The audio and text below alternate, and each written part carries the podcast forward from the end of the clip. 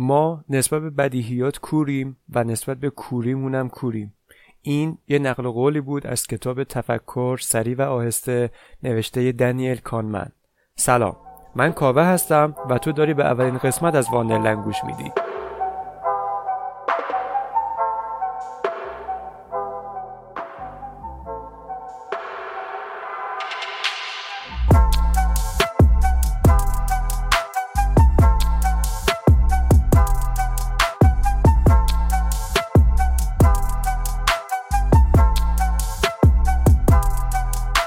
تو این پادکست بدیهی ترین چیزهایی که شاید تا به حال بهش فکر نکرده باشی رو زیر سوال میبریم و در موردش فکر میکنیم. سعی میکنیم قضیه رو از زوایای مختلف بررسی بکنیم و در شگفتی غرق شیم. این پادکست پاتوقی برای فکر کردن و هدفش اصیل‌تر زندگی کردن شنونده هاشه. منظورم از اصیل‌تر زندگی کردن چیه؟ بذار این موضوع رو با معرفی خودم بیشتر بازش کنم. من یه مهندس کامپیوتر هستم و برنامه نویس و چند سالیه دنبال درک عمیق‌تر زندگی هستم. برای شروع اول رفتم سراغ فلسفه، اما بیشتر که جلو رفتم دیدم نیاز با ساینس قضیه رو ترکیبش کنم.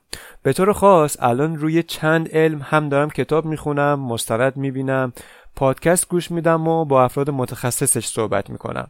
علومی مثل روانشناسی که بهم کمک میکنه با ویژگی‌های روحی روانیم بیشتر آشنا بشم.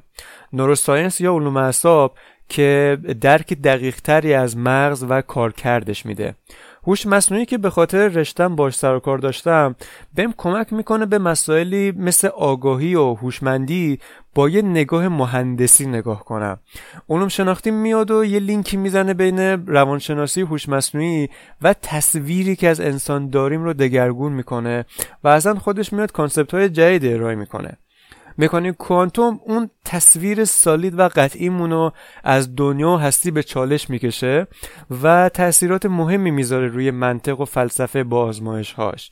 زیستشناسی تکاملی هم مثل مکانیک کوانتوم تأثیرات خاصی روی فلسفه و جهانبینیمون میذاره. و تاریخ بشر که با نشون دادن نحوه تغییر فرهنگ‌ها، اعتقادات و اصول و ارزش‌های یک جامعه درک بهتری از ریشه‌های یه سری مسائل اجتماعی میده. حالا توی این پادکست میام توی هر اپیزود یه موضوع یا سوالی رو برمیدارم و سعی میکنم با بررسی فلسفی علمی قضیه از جنبه‌های مختلف و جدیدی به داستان نگاه کنیم. خوش اومده به واندرلند.